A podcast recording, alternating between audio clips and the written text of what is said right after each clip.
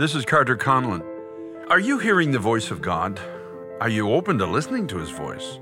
Can you be moved from where you are to where He's calling you to be? Can God's thoughts become your thoughts and God's ways your ways? Are you so consumed with whatever's going on in your life that you can't be led by God and do what He's calling you to do? If you think that could never happen to you, can I remind you that it has happened before throughout history? Maybe sin got a hold of those people and they couldn't hear the voice of God anymore because they most likely knew that He would be calling them away from their sin. Examine your heart today and make sure that you're still able to hear God's voice and obey it. It is so important right now, and I promise you one thing you will be so glad that you did because the promise for you is a new heart, a new mind, a new spirit, and ultimately eternal life.